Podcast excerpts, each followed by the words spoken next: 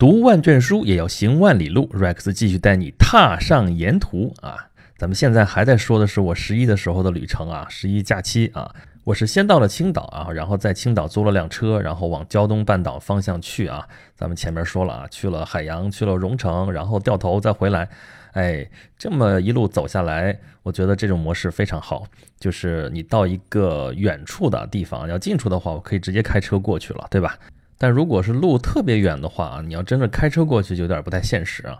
就算你能开过去，到那儿已经累得精疲力尽了，你想再玩想干嘛，呃，都已经没有力气了。那怎么办呢？啊，就可以这样啊，找一个相对发达的一个大城市啊，以为据点。为什么要找相对发达的大城市？因为这种租车业务，这种现代化的这种服务啊，什么这些设施啊，都会比较齐备啊，也都质量会比较好。然后以那儿为基地，这样驾车出去到各个地方去，你那犄角旮旯地方你都能去啊。这样你获得了一个自由度啊，对吧？你要是坐公车，好吧，你你得按点儿，对吧？那班车都不是为你专门开的啊，到什么地方也不是专门为你设的啊，待多长时间你也没说了不算啊。那你要说坐那儿租车带人呢也行，但是你带着一个司机，带着一个外人，相相对来说好像有的时候也不是特别自由。啊，那就是自己租辆车，这样其实最好啊。为什么很多人都喜欢车呢？因为车代表的是自由啊。当然，这个车如果是在大城市开的话，那这事儿咱就两说了啊。比如说在北京啊，到处限行，到处堵车，你也没有什么自由可言啊。再比如说青岛，青岛这儿的路。哎呦，我能不开就算了，咱甭开了。上上下下的选择，那路，因为它是个山城，它建在一座山上，相当于是啊，底下有下坡，再到海滩。你想这海拔零度啊，海拔零度从青岛这儿算的啊，这是国家规定的。哎，什么零度啊，零米呀，这个零米总觉得很奇怪的样子。从海拔零开始到山上去啊，虽然到山上去其实也并没有多高，但是这个起起伏伏，上上下下，这个。哎呀，实在是销魂啊！再加上那路特别窄啊，又好多地方都是单行线啊。到那之后发现，哎，这儿进不去啊。那那那之后你再绕吧，你绕不知道绕哪儿去了。那路都不平啊，都不是横平竖直的呀。你在北京开惯了啊，北京的路都是横平竖直的。到这种依山而建的这种路，那能能有个地形能让你过去就不错了。你还找那个平整的路，什么东西南北啊，一概都不知道。这真的是没辙。所以到了青岛，我就把车交了，然后就哎呀打车吧。这司机那当。地的司机比较熟，然后让他们开吧。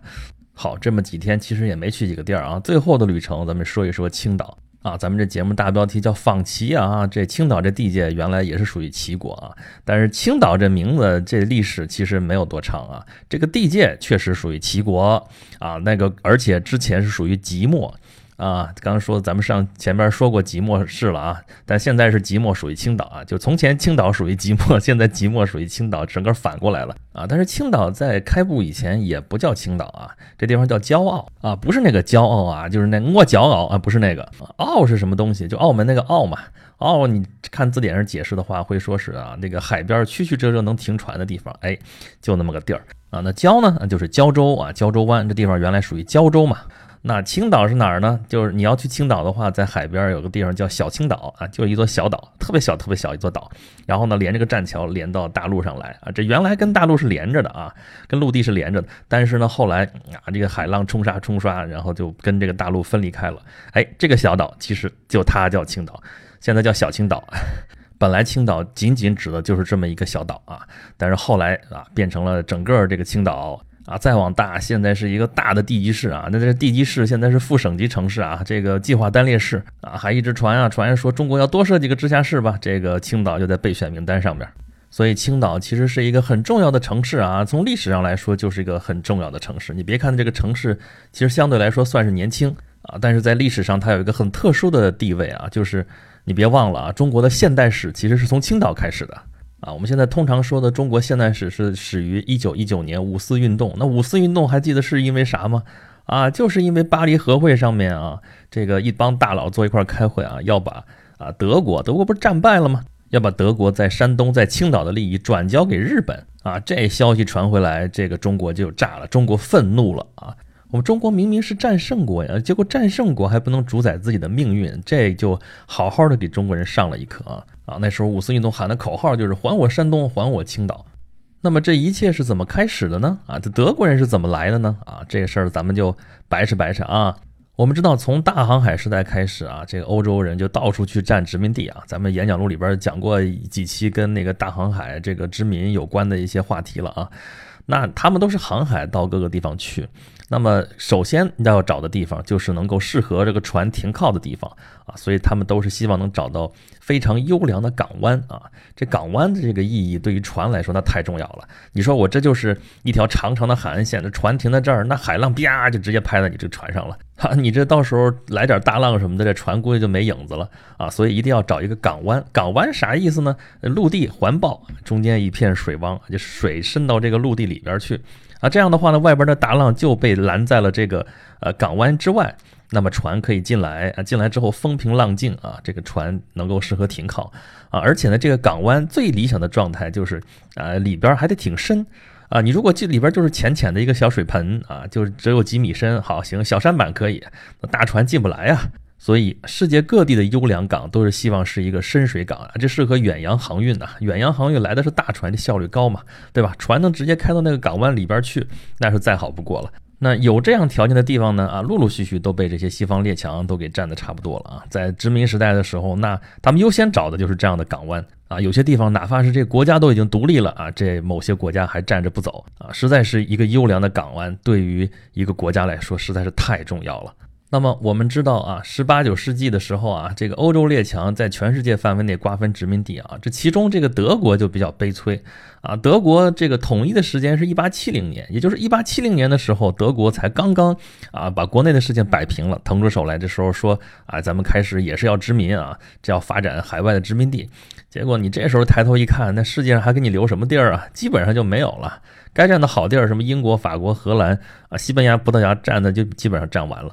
那德国现在崛起了，也得到处去找殖民地啊！这扫吧扫吧吧，扫扫那犄角旮旯里边还剩下的人家没吃下去的啊，非洲拿几块，这个东南亚这个大洋洲这边拿几块，哎，到了远东这边，到了中国啊，中国是因为太大了啊，这个欧洲列强谁都不可能一口吞下去，那么谁吃都不得不考虑一下其他几位的意思啊，就是吃相不能太难看啊。所以在列强纷争当中，中国居然奇迹般的啊继续保有主权啊！当时在东亚、东南亚这边啊，只有三个国家啊依然还保有主权啊，一个是日本，因为他自己崛起了嘛，对吧？明治维新之后，他自己成了列强之一了啊。剩下一个是泰国，那泰国正好处在英国的殖民地和法国的殖民地中间啊，他就成了一个缓冲国，所以谁都不想吃掉它，就让他在这儿继续缓冲、继续独立着就完了。那中国呢？中国就是因为太大了啊，但是各位一口吞不下去，但并不代表就不吃了呀啊，那就软刀子割肉，一点一点来嘛，对吧？啊，所以你看那个时候，那个我们有一个非常著名的时局图，还记得吧？北边一头熊啊，这些俄国啊，南边一只青蛙啊，法国啊，从印度支那那边过来啊，这广东啊，这广州湾啊，就被他弄下来了啊，再往北边的福建啊，因为日本这不是马关条约割占了台湾嘛。那么台湾对面这福建啊，就变成了日本的势力范围了啊。再往北这长江沿线啊，这都是英国的势力范围。那再往北就是山东。那德国人转一圈，发现这一两港什么好好的，其他的都被占了。哎，结果他们的专家一考察说，胶州湾这地方不错啊，天然深水两港。其实德国人在这已经考察了好长时间了啊，但是到了十九世纪末这个时候啊啊，因为大清国和这个日本打了个甲午战争啊，结果大清国老大帝国没干过小日本啊，那列强就看这清政府那更是软弱可欺啊，那就更明目张胆啊，所以这个时候时机已经成熟啊，再加上德国认为自己三国干涉还辽有功，什么意思呢？啊，就是当时啊，日本签订马关条约的时候，不光是把台湾给割走了，把辽东半岛也给割走了。那结果，辽东半岛这个地方呢，位置就比较微妙啊，因为它离俄国太近了，俄国一直把这视为它的势力范围啊，而且辽东半岛上有旅顺、大连啊，旅大，这是天然不动港啊，这是俄国历代沙皇梦寐以求的一个出海口啊，而且是不动港啊，这不能让日本人占了。所以俄国就拉着法国、拉着德国过来啊，就干涉啊，说日本你不能占着辽东啊，你宁可让你多拿点钱，这辽东半岛你不能拿走啊，不能拿走的意思其实就是说这是我的啊。那日本这时候刚刚打完甲午战争，也是精疲力尽了啊，这没有办法跟他折腾了，也只好认了个怂，说行吧，我多拿三千万两银子，这辽东我就不要了啊。但对于清政府来说，好歹这是保住了一块地啊。啊，所以这三个国家啊，这法国、德国、俄国就认为这是三国干涉还辽有功啊。德国就觉得，那我有功，那我在这儿你这儿占一个湾租借一下，总是合理的吧？所以他就更加明目张胆地提出来这个要求啊。这要求不满足那没关系，找借口嘛，这借口总是有的。哎，一八九七年巨野教案，就是在山东巨野这个地方啊，有两个德国传教士被杀了啊。那这个威廉二世皇帝啊，就下令远东这个舰队直接就去把这个胶州湾给占下来。这德国军舰开过来，这当地有守军呢，但是守军那傻了吧唧的，以为这是来做客啊。那你因为这种事儿之前常有嘛，啊，所以当地驻军还说你来嘛，我们那个款待一下吧，设宴摆宴怎么着？德国人说不要啊，这个你们赶紧撤，限期撤离啊，就直接这么横，这么明目张胆。朋友们啊，这就是我们的近代史啊，这外国军舰开过来啊，这架上大炮，这地方说占这就占了啊，这根本就不跟你商量。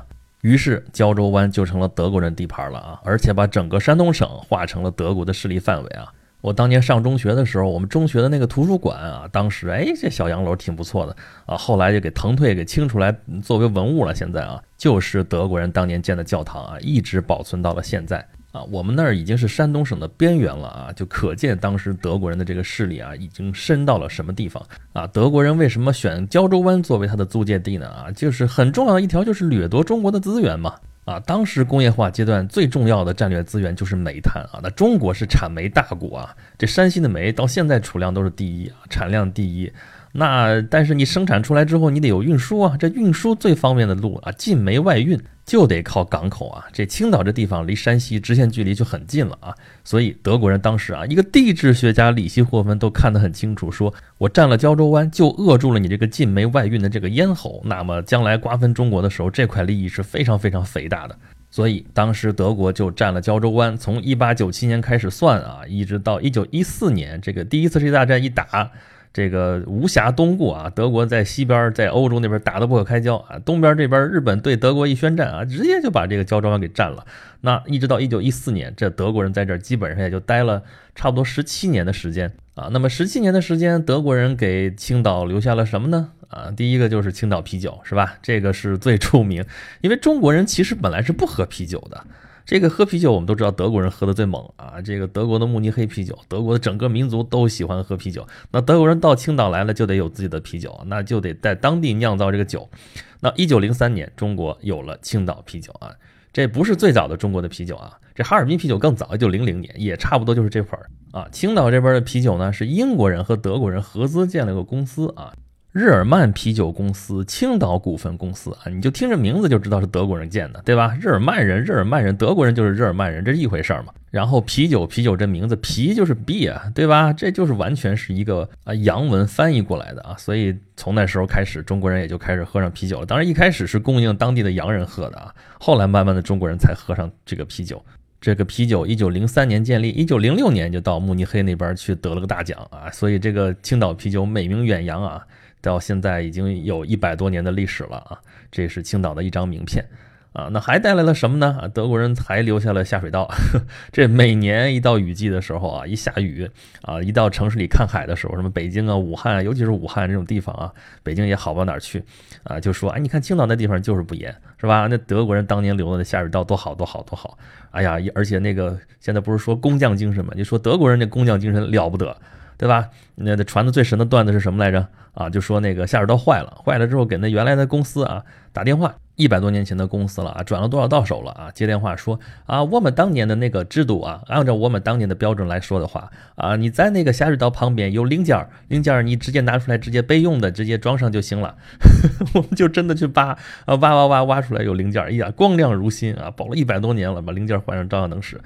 哇，这完全是德国制造业神话呀，这事儿。可是这也太假了吧？那实际上是，那德国人当时占青岛，那才修建了多大一块地儿啊？他们主要的活动区就在现在市南区，沿着海边那些地方。但是现在青岛有多大了呀？你不能说全城的这个下水道都是德国人修的吗？那不可能的事儿嘛，对不对？那德国人就算是活雷锋，那也不可能预见到一百年之后啊，这个下水道用到什么程度，对不对？啊，而且青岛也不是不内涝，也不是不积水啊，只不过积水的地方可能少一些啊。而且青岛这地形，咱不刚才说了吗？青岛基本上就是一座山嘛，啊，好几座小山包，对吧？那地势比较高啊，就那水顺着就到海里去了，而旁边就是海呀，直接流到海里面去，那怎么去积水呢？对不对啊？你反观说北京啊、武汉，尤其是武汉这种地方啊，武汉的地方啊，气蒸云梦泽，原先这个湖北这个地方。哎呀，这块儿都是云梦泽啊，是一片湖哎，后来变成陆地了。你想，这地儿本来就是湖底呀，这地方地势本来就低，那你不淹谁淹呢？啊，所以呢，德国人做事情确实严谨啊，但是你把它无限神话，弄得这都没边儿了，这也不对头啊。你想，德国人也就在这儿待了十七年，他能做多少事儿啊？这房子倒是盖了不少，对吧？这八大关啊，那也不是全是那个时候盖的啊，后来的那些房子也都有，但是都是欧式的建筑啊，就是德国人在这站一站啊，就开了这个青岛这地方的这个格局。啊，但是德国人比较悲催啊，这好日子很快就到头了啊！一九一四年，这个第二次世界大战一打起来，这个德国远在欧洲啊，而且这个制海权就是肯定比不过英国啊，什么这些其他的列强啊，所以远东这边啊，东方这个堡垒这个港湾就也顾不上了啊。啊，结果日本对德国宣战，这一宣战呢，就把这个胶州湾就给占了，这离他最近嘛，啊，你混不能让日本人跑到欧洲去打仗去吧，啊所以他就打的远方的这些殖民地啊，就把胶州湾就给占了，结果就出现了咱们前面说的那个啊五四运动的那个源头导火索，就是巴黎和会了，这个一战打完了啊，这个战胜国要惩罚德国，那他的殖民地全都被给分掉了啊啊，其中就要把胶州湾的这个利益啊，山东的这个利益要分给日本，这事儿。中国那时候是一个主权国家呀，中国是有民国政府，那是一个独立的国政府啊啊，而且中国也是战胜国呀啊，你说打仗的时候，你日本在这站一站啊，你这也算是宣战啊，因为德国在这站着嘛，你把德国人这个地方给抢占了，但现在已经打完仗了，你是不是得还给我们呀？啊，就是这件事儿。以他为导火索，爆发了轰轰烈烈的五四运动啊！这个事情咱们都很熟悉了，就在这儿不说了啊。后来的结果就是，一九二二年，中国政府算是正式把青岛接收回来了啊。青岛接收回来没多久，这儿就来了一个文化名人啊，谁呀？康有为啊！我这回在青岛这个闲逛的时候，福山之路下来，哎，名人故居一条街啊，旁边一看，这就是康有为故居，叫天游园啊。啊，这个故居对于康有为来说，应该说是不同寻常的啊，因为是他生命的最后时光是在这儿啊，就是他实际上是死在这栋房子里面啊。你去参观的话，三层小楼啊，小院特别棒，所以你说那时候这些社会活动家啊，社会名流啊，全都是有钱人啊啊。那康有为也是啊，这戊戌变法失败了之后，他就跑到日本去了，到海外啊，后来是周游列国，他钱从哪儿来啊？这个康先生，康南海啊啊，他到海外到处去宣传啊，说。他拿了光绪皇帝的衣带诏啊，这个衣带诏这个典故是从《三国演义》里来的啊，就是汉献帝说要扳倒曹操，这个但是手底下旁边没有几个能信得过的人，就把这个诏书写在衣带里边，秘密的给谁，后来还是败露了啊。那康有为就拿这个典故来说事儿啊，说这有光绪皇帝的衣带诏，说号召海外的这些华人华侨啊捐款要救皇帝啊啊，康有为就是保皇派吗？啊，他打着保护皇帝的这个名义啊。就收了好多这种钱，然后呢，他拿着那么多钱，一时半会儿这事业又成功不了的话，这些钱又拿去投资，他又不懂投资，又赔了好多钱。但不管怎么说，他这日子，你想他周游列国啊，就美洲、欧洲到处去转，那钱从哪儿来啊？就是从这些钱里边来啊。所以他自己是衣食无忧啊，三妻四妾啊，到哪儿置办产业？你看青岛这房子就是啊，三层小楼啊，院子特别大啊，这个依山而建，面朝大海啊，特别漂亮。啊，他就在这儿养老了，最后就死在了这个寓所里边啊。你去参观的话呢，到三楼啊，他卧室那地方啊，还会给你写明白，说他就在这儿故去的。啊，青岛这个地方地理位置特别好啊，这个东西方文化交汇啊，这工商业又发达，这个来的这个文化名人可不止康有为这一个啊，这是文化名人扎堆的地方啊。呃，跟这青岛有关系的还有一个非常著名的人物，那就是鲁迅先生嘛。啊，今年是鲁迅先生去世八十周年啊。啊，青岛海边上还有一个非常著名的鲁迅公园啊，就在那个第一海水浴场旁边啊，挨着那个青岛海底世界啊，呃，是一个老牌的公园了啊，就以鲁迅先生的名字来命名。但实际上，鲁迅先生还真没怎么来过青岛啊。你说来过吗？就有那么一次，应该是可能站了一站，就是在他日记里边翻出来说，一九一三年的时候，说在船上啊，这个半夜十二点到青岛了，然后第二天呢。还在船上，下午三点就走了。这到底上了没上岸，站没站，这就不知道了啊！啊，他来干什么也不知道啊。当时是还是德战的时期啊。呃，这个鲁迅先生，我们知道德语还是可以的。这个具体来干什么了，这要去考证考证了啊。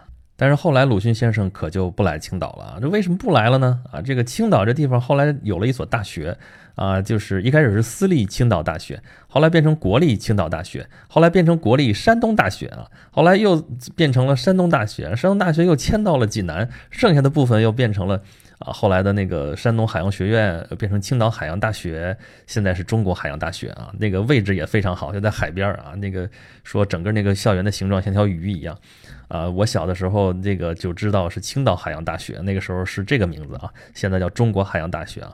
就这么一所学校啊，当时是啊国立青岛大学期间啊，就是啊笼络了一大批的这个全国范围内的文化名人，在青岛这个地方，很多人都跟鲁迅先生有过接触啊。比如说我们能够叫得上名字了，什么王统照啊、梁实秋啊、这个沈从文、老舍、臧克家、呃萧军、萧红，什么什么汪敬之，就这些人啊，有些是鲁迅先生的朋友，有些是他的敌人啊，都在这个青岛这个地方。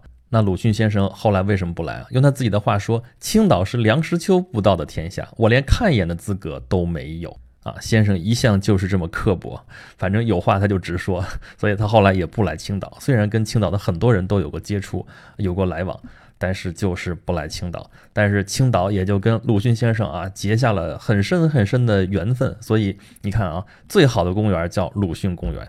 啊，那么现在的青岛呢，依然是一个发达城市啊。这整个山东省在全国来说啊，都是一个发达省份啊，尤其是东边沿海地区啊，靠海吃海嘛。这从齐国时代，这山东地区就是发达地区啊。那么现在在现代工商业这个社会环境里边，那就更是了啊。青岛这发达了，那就开始地位也要提升啊，就特别不忿济南啊。这种现象在中国有好几个地方都是这样，就是一个省里边有两个中心啊，一个政治中心，一个经济中心。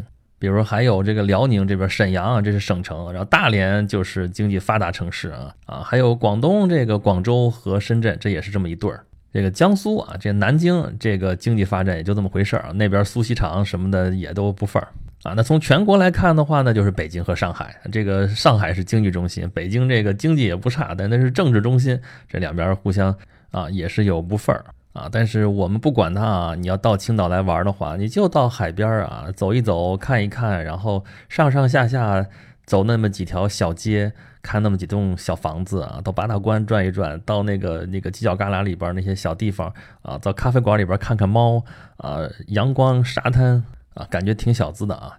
我当时就在想，我说啊，如果当时齐国没有被灭啊，或者说齐国这一支的这个文化继续发展。啊，能不能从中国农耕文明的这个基调当中啊，发展出一条海洋文化的脉络呢？啊，如果真能发展出这么一条海洋文化的传统来，那它表现出来的样子会不会就是青岛这个样子呢？